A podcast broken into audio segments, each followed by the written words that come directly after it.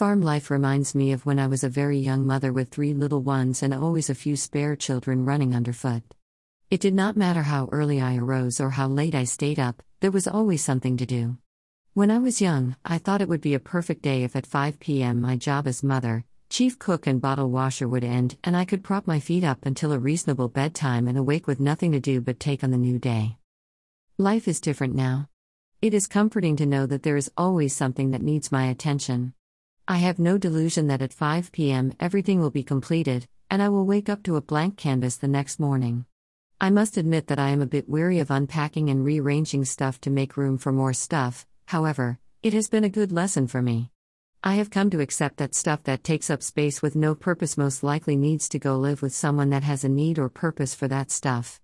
I must wonder if this job will ever end or will my needs change and the stuff that once had a purpose will no longer have a priority.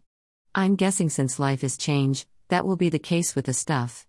My dear, sweet, husband tells me I have a lifetime to worry about what to do with all of the stuff, however, I have to believe there must be better ways to fill my days than to worry about where to put stuff.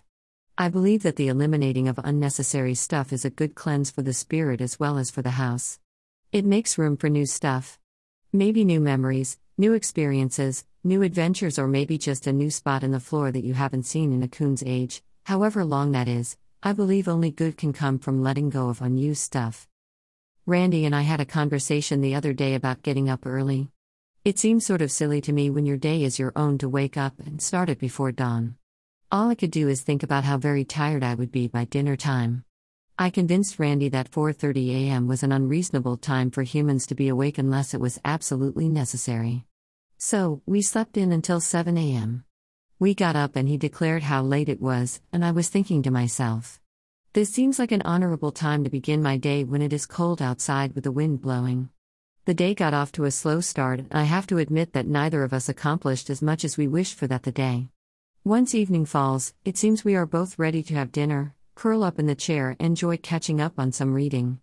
What I have discovered is, in actuality, it does not matter what time we get up, we start calling it a day when the sun begins to set.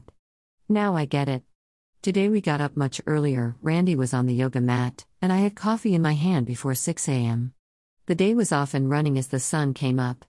It was invigorating, and then I realized it makes sense to get up early. The plus is, if you get tired, sit down by the large windows and let the sun shine on you while you take a quick rest and soak up some vitamin D. It feels like a nap on the beach.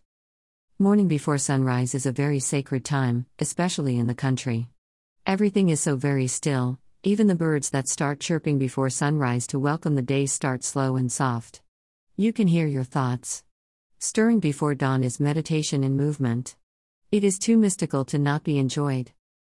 Last evening, I was looking at some pictures that I may want to add to my blog when I came across the picture of my oldest grandson, Aiden, picking blueberries. He was so excited, he must have told Randy and I, separately and together, 25 times how exciting it was to be able to pick blueberries and eat them, to be able to put them in the pancakes, and it did not cost a thing. We did not have to go to the store, we just picked them and eat them.